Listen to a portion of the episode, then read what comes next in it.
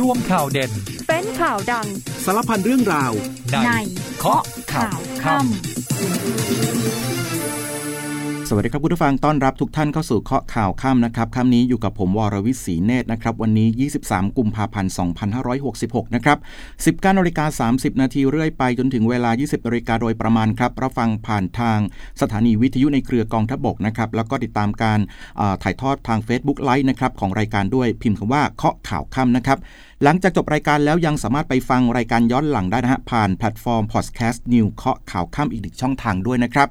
วันนี้ประเด็นข่าวของเรามีหลายเรื่องนะครับคุณผู้ฟังก็เริ่มกันที่ทางกองทัพบกเนี่ยสั่งลงทัณฑ์ทหารทำผิดวินัย เหตุทะเลาะยิงปืนขู่กันเองในบ้านพักนะครับ แล้วก็มีบรรยากาศการประชุมสภานัดสุดท้ายก่อนปิดสมัยประชุมด้วย รวมไปถึงเรื่องของฝุ่นนะครับโดยเฉพาะภาคเหนือเนี่ยเรียกว่ายังหนักมากๆครับคุณผู้ฟัง แล้วก็มีความคืบหน้าคดีต่างๆนะครับที่จะมารายงานกันกลับมาเคาะข่าวค่ำกันต่อนะครับคุณผู้ฟังังค่ำนี้อยู่กับผมวรวิศีเนตรนะฮะก็เริ่มกันที่การประชุมสภานัดสุดท้ายก่อนปิดสมัยประชุมครับรับหลักการวาระแรก ร่างพรบแก้ไขเพิ่มเติมพรกประมงฮะคุณผู้ฟัง โดยการประชุมสภาผู้แทนราษฎรนัดสุดท้ายก่อนปิดสมัยประชุมนะครับก็มีนายสุประชัยโพสุครับรองประธานสภาผู้แทนราษฎรคนที่ 2ทำหน้าที่เป็นประธานการประชุมนะครับพิจารณาร่าง พรบแก้ไขเพิ่มเติม พรกอ่าการประมงนะครับจำนวน 7 ฉบับที่มีพักบรรดาพักการเมืองต่างๆเนี่ยเสนอกันเข้ามาฮะคุณผู้ฟัง ในวาระแรกนะครับก็หรือว่าเป็นวาระรับหลักการนั่นเองครับคือในการประชุมครั้งนี้ก็มีชาวประมงเนี่ยเดินทางมาร่วมฟังภายในห้องของการประชุมสภาด้วยนะคุณผู้ฟัง ซึ่งที่ประชุมก็ลงมติเห็นชอบด้วยคะแนน 291 ต่อ 0 คะแนน งดออกเสียง 2 คะแนน และไม่ลงคะแนน 1 คะแนนนะครับ รับหลักการร่างพรบฉบับนี้นะครับก็มีการตั้งคณะกรรมการวิสามันจำนวน 25 คนนะครับ ซึ่งร่างทั้งหมดเหล่านี้ก็มีการเสนอมาจากบรรดาพรรคการเมืองต่างๆครับคุณผู้ฟังแต่ว่าที่ประชุมเนี่ยก็มีมตินะฮะด้วยคะแนน 140 ต่อ 137 คะแนนครับงดออกเสียง 1 คะแนน และไม่ลงคะแนน 1 คะแนนนะครับคุณผู้ฟังคือให้ใช้ร่างของพรรคเพื่อไทย เป็นร่างหลักในการพิจารณานะครับ เพราะว่าเห็นว่ามีความครอบคลุมนั่นเองนะครับคุณผู้ฟัง ขณะที่ทางด้านของนายนัทวุฒิบัวประทุมครับสสบัญชีรายชื่อพรรคก้าวไกล ก็มีการตั้งกระทู้ถามพลเอกประยุทธ์จันโอชานายกรัฐมนตรี และรัฐมนตรีว่าการกระทรวงกลาโหมนะครับกรณีที่คณะรัฐมนตรีเนี่ยออกพระราชกำหนดแก้ไขเพิ่มเติมพระราชบัญญัติป้องกันและปราบปรามการทรมาน และการทำให้บุคคลสูญหาย สาระสำคัญเป็นการเลื่อนการบังคับใช้กฎหมายฉบับนี้นะครับ จากเดิมเนี่ยคือ 22 กุมภาพันธ์ เป็นวันที่ 1 ตุลาคม 2566 ด้วยเหตุผลไม่มีความพร้อมด้านอุปกรณ์นะครับ ซึ่งจากประเด็นนี้เนี่ยทางด้านของคุณสมศักดิ์เทพสุทิน รัฐมนตรีว่าการกระทรวงยุติธรรม ก็เป็นผู้ตอบกระทู้นะครับชี้แจงแทนนายกรัฐมนตรีเขาบอกว่า สาเหตุการเลื่อนใช้ร่างพรบดังกล่าวเนี่ยเนื่องจากสำนักงานตำรวจแห่งชาติ ยังไม่พร้อมบังคับใช้กฎหมายใน 4 มาตรา เกี่ยวกับความพร้อมเรื่องอุปกรณ์ อย่างเช่น กล้องติดตัวเจ้าหน้าที่กล้องบันทึกภาพในห้องสอบสวน กล้องติดรถยนต์ ซึ่งถ้าบังคับใช้กฎหมาย โดยไม่มีความพร้อมจะกระทบต่อการจัดเก็บข้อมูล การบันทึกปากคำอาจไม่บรรลุวัตถุประสงค์ในการป้องกันปราบปรามการกระทำความผิดนะครับ ก็จะส่งผลต่อความปลอดภัยของสาธารณะ ก็ยืนยันว่าไม่มีการดึงกฎหมายให้ล่าช้าแต่อย่างใดนะครับคุณผู้ฟังนี่ก็เกี่ยวข้องกับเรื่องของอข้อมูลจากทางรัฐมนตรีว่าการกระทรวงยุติธรรมนะก็ชี้แจงมาแบบนี้ มาที่เรื่องของฝุ่นจิ๋วกันบ้างครับคุณผู้ฟัง PM 2.5 เรียกว่าตอนนี้เนี่ยภาคเหนือเรียกว่ายังคงได้รับผลกระทบอย่างต่อเนื่องเลยนะฮะไปดูภาพรวมกันก่อนครับปริมาณ PM 2.5อ่ามาที่กรุงเทพปริมณฑลนะคุณผู้ฟังนะก็เรียกว่าเกินค่ามาตรฐานเป็นส่วนใหญ่ครับ ตรวจวัดได้เนี่ย35-74 ไมโครกรัมต่อลูกบาศก์เมตรนะครับ ซึ่งค่า PM 2.5 มีแนวโน้มเพิ่มขึ้น เกินมาตรฐานอยู่ในระดับเริ่มมีผลกระทบต่อสุขภาพ 35 พื้นที่ มีที่ไหนบ้าง มีที่เขตประเวศ เขตลาดกระบัง เขตบึงกลุ่มนะฮะ แล้วก็มีการคาดการว่าฝุ่นในพื้นที่กรุงเทพปริมณฑลเนี่ย ระหว่างวันที่ 24-25 กุมภาพันธ์นี้นะครับอ๋อเรียกว่ามีแนวโน้มที่ฝุ่นเนี่ยจะสูงขึ้นได้ครับในบางพื้นที่ด้วย ส่วนในพื้นที่ 17 จังหวัดภาคเหนือนะคุณผู้ฟังมีแนวโน้มฝุ่นละออง เพิ่มขึ้นสูงขึ้นในพื้นที่ภาคเหนือตอนล่างครับระหว่างวันที่ 24-25 กุมภาพันธ์ แล้วก็อีกหนึ่งครั้งคือ 1-2 มีนาคมนี้นะครับคุณผู้ฟัง ซึ่งฝุ่นควันภาคเหนือเนี่ยตอนนี้คืออย่างที่บอกว่ากลับมาวิกฤตมากๆเลยนะครับ โดยตอนเอ่อตอนนี้เนี่ยคือ 6 จังหวัด PM 2.5 พุ่งอยู่ในเกณฑ์สีแดง มีจังหวัดเชียงใหม่ครับคือทางเชียงใหม่เนี่ยเขาก็เน้นย้ำเลย 6อำเภอ ให้มีการเฝ้าระวังจุดความร้อนนะครับอย่างเข้มข้น เพราะว่าจากสถิติสามปีย้อนหลังเนี่ยพบจุดความร้อนมากที่สุดในช่วงของปลายเดือนกุมภาพันธ์เข้าสู่เดือนมีนาคมนะครับ โดยท้องฟ้าเหนือตัวเมืองเชียงใหม่วันนี้เต็มไปด้วยฝุ่นควันสีขาวปกคลุมหนาแน่นทั่วเมืองครับแม้ว่าจะมีความร้อนเกิดในจังหวัดเชียงใหม่เพียง 18 จุดนะ แต่ว่าได้รับผลกระทบจากลมตะวันออกเฉียงใต้ครับ พัดพาฝุ่นควันจากประเทศเพื่อนบ้าน โดยเฉพาะกัมพูชาและก็เวียดนามเข้ามาในพื้นที่ ซึ่งก็มีสภาพเป็นแอ่งกระทะนั่นเองครับคุณผู้ฟังนะ แล้วก็มีข้อมูลนะครับเป็นค่าของ PM 2.5 ที่มีการรายงานจากกรมควบคุมมลพิษ บอกว่าเช้านี้5จุดในจังหวัดเชียงใหม่สูงเกินค่ามาตรฐานอยู่ในเกณฑ์สีส้มคือระหว่าง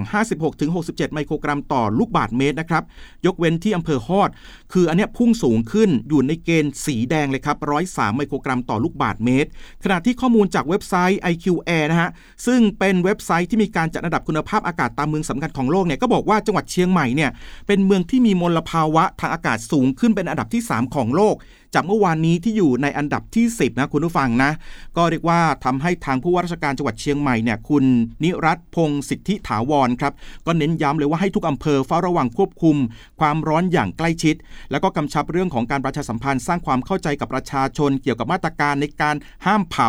ในช่วง 15 กุมภาพันธ์ถึง 30 เมษายนนะครับ ส่วนการบริหารจัดการเชื้อเพลิงในพื้นที่ป่าแล้วก็พื้นที่เกษตรเนี่ยก็ต้องไม่มีการเผาลุกลามไปยังพื้นที่ใกล้เคียง หากฝ่าฝืนให้ดำเนินการตามกฎหมายอย่างเข้มงวดนะครับ โดยเฉพาะใน 6อำเภอคืออำเภอ แม่แจ่ม อมก๋อย ดอยเต่า เชียงดาวฮอด และสันทรายครับ ซึ่งจากสถิติเนี่ยสปีย้อนหลัง เคยพบจุดความร้อนมากที่สุดในช่วงเดือนปลายเดือนกุมภาพันธ์เข้าสู่เดือนมีนาคมนะคุณผู้ฟังนะขณะที่ภาพรวมคุณภาพอากาศของภาคเหนือทั้ง 17 จังหวัดนะครับของกรมควบคุมมลพิษเนี่ยทั้ง 32 จุด ในวันนี้พบมี 6 จังหวัดครับที่มีค่า PM 2.5 พุ่งเกินมาตรฐานอยู่ในเกณฑ์สีแดงเลยนะครับ ก็คืออยู่ระหว่าง 95 ถึง 121 ไมโครกรัมต่อลูกบาศก์เมตร คือที่อำเภอฮอดอ่าจังหวัดตากอ่าอำเภอแม่สอดจังหวัดตากนะครับแล้วก็อำเภอเมืองสุโขทัยอำเภอฮอด จังหวัดเชียงใหม่อำเภอลีจังหวัดลำพูนอำเภอเมืองนะจังหวัดแพร่ครับแล้วก็อำเภอเมืองพิษณุโลก นอกจากนั้นอยู่ในเกณฑ์สีส้มครับคือเริ่มส่งส่งผลกระทบต่อสุขภาพนะ 21 จุด ไม่เกินค่ามาตรฐานอยู่ในเกณฑ์สีเหลือง 3 จุดนะครับ สีเขียว 2 จุด โดยเฉพาะจังหวัดแม่ฮ่องสอนถือว่ามีคุณภาพอากาศที่ดีสุดในภาคเหนือนั่นเองนะครับ ก็ยังไงก็อย่าลืมดูแลสุขภาพกันด้วยนะครับ ช่วงนี้ฝุ่นจิ๋วภาคเหนือค่อนข้างเยอะและก็สูงด้วยนะครับ ทีนี้เรื่องของหมอกควันจากประเทศเพื่อนบ้านกันบ้างครับคุณผู้ฟังทางด้านของกระทรวงทรัพยากรธรรมชาติและสิ่งแวดล้อมเนี่ยเขาก็เฝ้าตรวจระวังเรื่องของหมอกควัน ข้ามแดนก็มีการประสานประเทศเพื่อนบ้านนะครับผ่านทางสำนักเลขาธิการอาเซียน เรื่องนี้นายปิ่นศักดิ์สุรสวดีครับอธิบดีกรมควบคุมมลพิษนะครับก็บอกว่าได้มีการติดตามสถานการณ์ผลกระทบ ปัญหาหมอกควันข้ามแดนนะครับแล้วก็ได้มีการดำเนินการประสานแจ้งเตือนสถานการณ์หมอกควันข้ามแดนเนี่ยไปยังประเทศสมาชิกอาเซียน ผ่านนกลไกสำนักเลขาธิการอาเซียน ก็มีการติดตามแล้วก็ให้นโยบายในการป้องกัน แล้วก็แก้ไขปัญหาไฟป่าหมอกควัน แล้วก็ฝุ่นละอองขนาดเล็ก PM 2.5 ที่กระทบต่อสุขภาพอนามัยพี่น้องประชาชน ซึ่งปัญหาส่วนหนึ่งมาจากปัญหาหมอกควันข้ามแดนประเทศไทย ก็เรียกว่าได้มีการอาศัยการเจรจาในเวทีอาเซียนนะครับภายใต้ข้อตกลงอาเซียนว่าด้วยมลพิษจากหมอกควันข้ามแดน สร้างความร่วมมือระหว่างประเทศสมาชิก และประสานหน่วยงานที่เกี่ยวข้อง ในการรายงานสภาพปัญหา ตามข้อกำหนดของข้อตกลงอาเซียนว่าด้วยมลพิษจากหมอกควันข้ามแดนนะครับมีการกำหนดการแจ้งเตือนแบ่งออกเป็น 4 ระดับครับคุณผู้ฟัง ซึ่งขณะนี้อยู่ในระดับ2 มีฮอตสปอตเกิน 150 จุดนะฮะสวันติดต่อกันแล้วนะครับ คุณผู้ฟัง แล้วก็มีกลุ่มควันหนาแน่น สภาพอากาศแห้งแล้งนะครับ ก็ได้มีการรายงานสถานการณ์เนี่ยในประเทศทุกวันเลย เพื่อให้ทางสำนักงานเลขาธิการอาเซียนสรุปสถานการณ์ภาพรวมของทั้งภูมิภาค แล้วก็แจ้งกลับไปยังประเทศสมาชิก ให้ดำเนินตามมาตรการป้องกัน และก็แก้ไขปัญหาอย่างเร่งด่วนนั่นเองนะครับนี่ก็เป็นเรื่องของการขอความร่วมมือจากประเทศเพื่อนบ้านในการแก้ไขปัญหาของฝุ่นจิ๋ว PM 2.5 หรือว่าหมอกควันด้วยนะครับเอาล่ะเดี๋ยวช่วงนี้เราพักกันแป๊บหนึ่งครับคุณผู้ฟังกลับมาช่วงหน้ายังมีอีกหลากหลายประเด็นนะครับ ตอนนี้ไปติดตามเรื่องของภารกิจของทหารกันก่อนครับ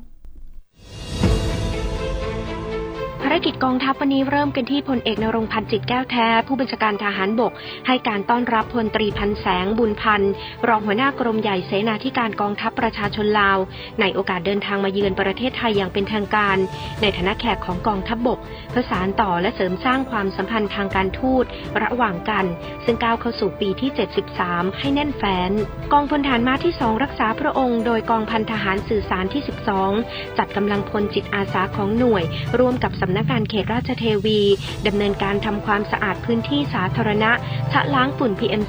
2.5 และปรับปรุงภูมิทัศน์ให้มีความสะอาดและสวยงาม เป็นประโยชน์ต่อประชาชนที่เดินทางสัญจรในพื้นที่ โดยรอบอนุสาวรีย์ชัยสมรภูมิ กองพันปฏิบัติการจิตวิทยานำกำลังพลจิตอาสา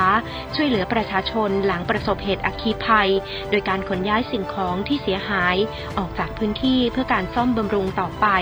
จำนวน 10 หลังคาเรือนในพื้นที่ตำบลพเนียดอำเภอโคกสำโรง จังหวัดลบบุรี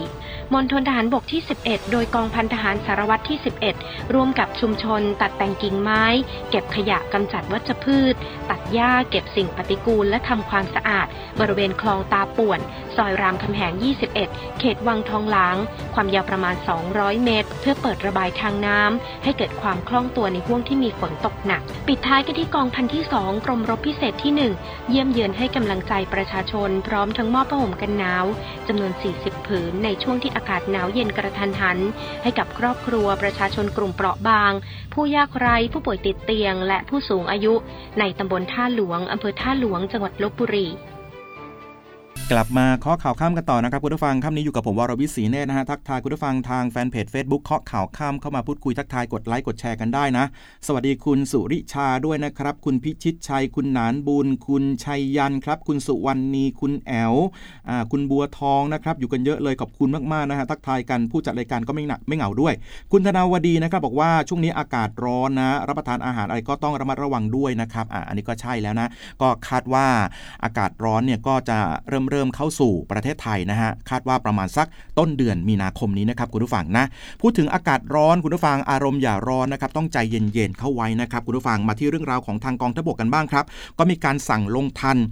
ขังงดบำเหน็จทหารทำผิดวินัยเหตุทะเลาะครับแล้วก็ยิงปืนขู่กันเองในบ้านพักครับคุณผู้ฟัง ก็คือตามที่มีการปรากฏในสื่อสังคมออนไลน์เนี่ยบอกว่ามีเหตุใช้อาวุธปืนในพื้นที่พักอาศัยของทางราชการ ในช่วงกลางคืนของวันที่ 20 กุมภาพันธ์ที่ผ่านมานะครับแล้วก็ในเวลาต่อมาเนี่ยในทหารเวรก็เข้าระงับเหตุจนยุติลงได้นั้นเนี่ยนะครับคุณผู้ฟังคือจากการตรวจสอบข้อเท็จจริง เพราะว่าเหตุการณ์ดังกล่าวครับเกิดขึ้นในเขตบ้านพักของหน่วยทหาร 2 หน่วย ในพื้นที่เขตแจ้งวัฒนะกรุงเทพมหานครเนี่ยนะครับก็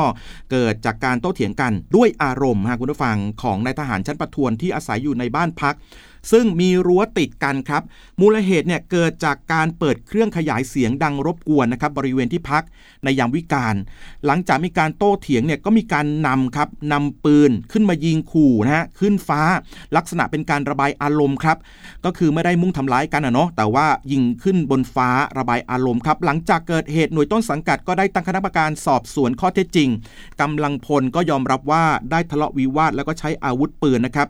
ส่วนเเรื่องของการยิงข่มขู่กันทั้งสองฝ่ายนะครับก็คืออาวุธของตัวเอง ยิงข่มขู่กันทั้งสองฝ่ายนะคุณผู้ฟังก็เรียกว่าอารมณ์ร้อนเนาะทางคณะกรรมการสอบสวนพิจารณาลงทันในฐานความผิดวินัยทหาร ไม่ปฏิบัติตามคำสั่งผู้บังคับบัญชาและฐานประพฤติไม่สมควร เสพของมึนเมาจนเสียกริยา และยิงปืนในสถานที่ราชการโดยในทหารชั้นประทวน 4 นายของหน่วยแรกนะครับ พิจารณาโทษจำขังมีกำหนด 30-45 วัน งดบำเหน็จประจำปีครับ ส่วนในทหารเวรของหน่วยนะครับ แล้วก็ผู้บังคับบัญชา 2 ระดับ ให้กักบริเวณภายในหน่วยทหาร 10-30 วัน และให้เข้ารับการดำรงฝึกดำรงวินัยนะครับ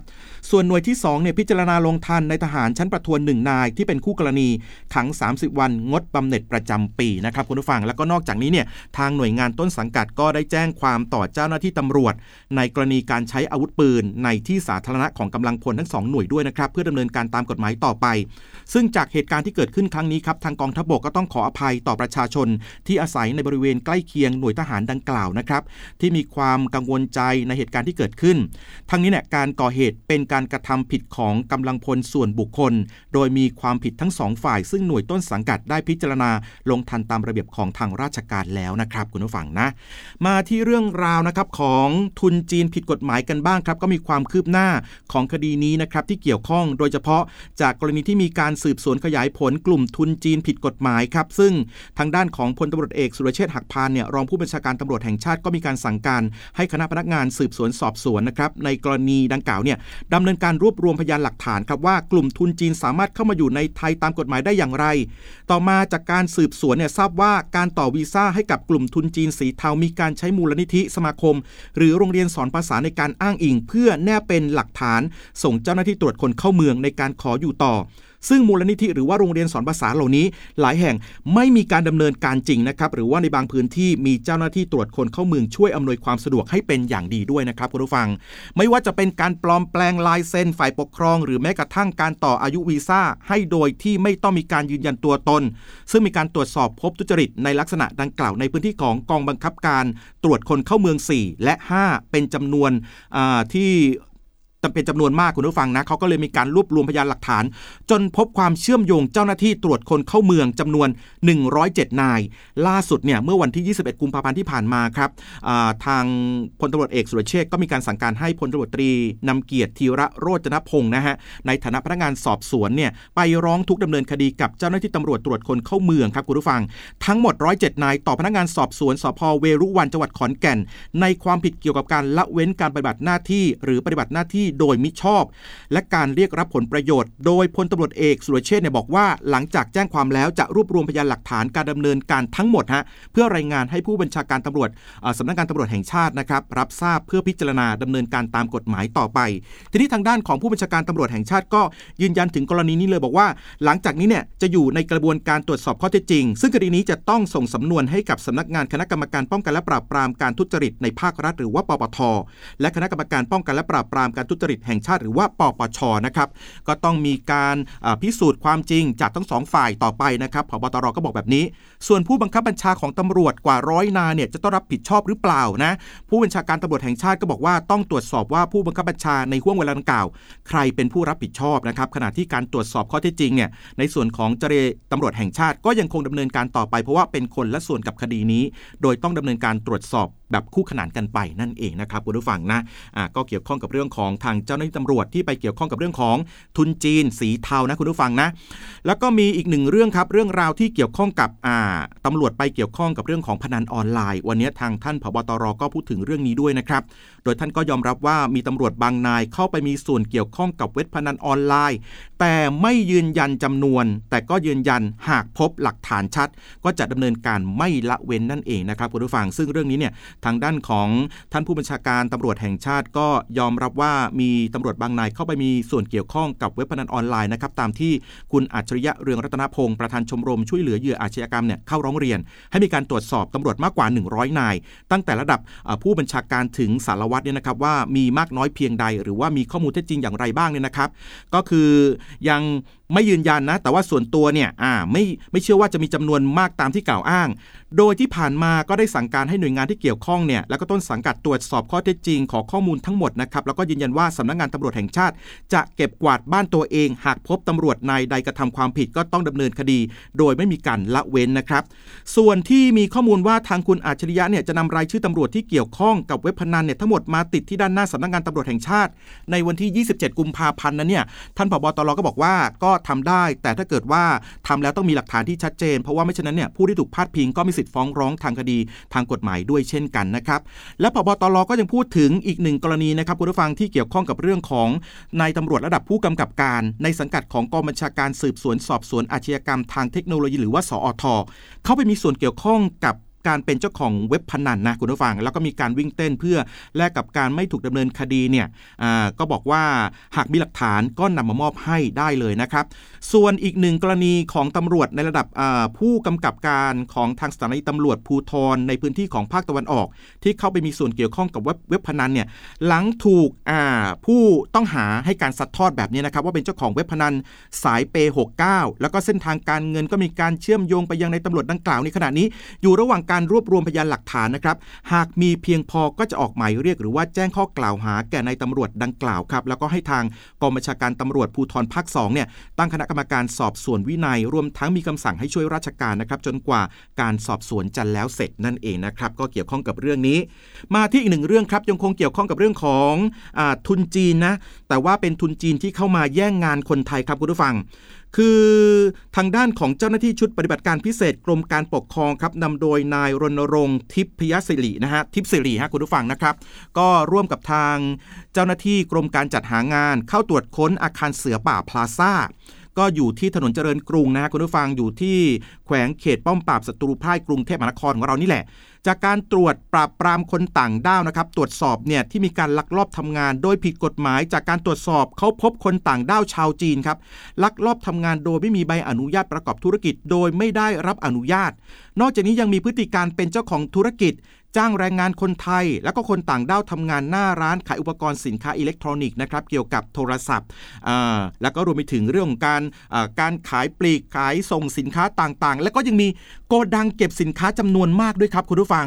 โดยมีพนักงานประจำร้านแต่ละร้านเนี่ยประมาณ 7-10 คนนะครับ แล้วจากการตรวจสอบอย่างเช่นร้าน NT Mobile ชั้น 2 เนี่ยอ่าก็เป็นคูหาที่ 49 พบหญิงต่างด้าวสัญชาติจีน 1 รายครับทำงานโดยไม่มีใบอนุญาตนะฮะก็ทำงานเรียกว่าเป็นการทำความผิดกฎหมายนะครับตามพรกการบริหารจัดการการทำงานของคนต่างด้าว พศ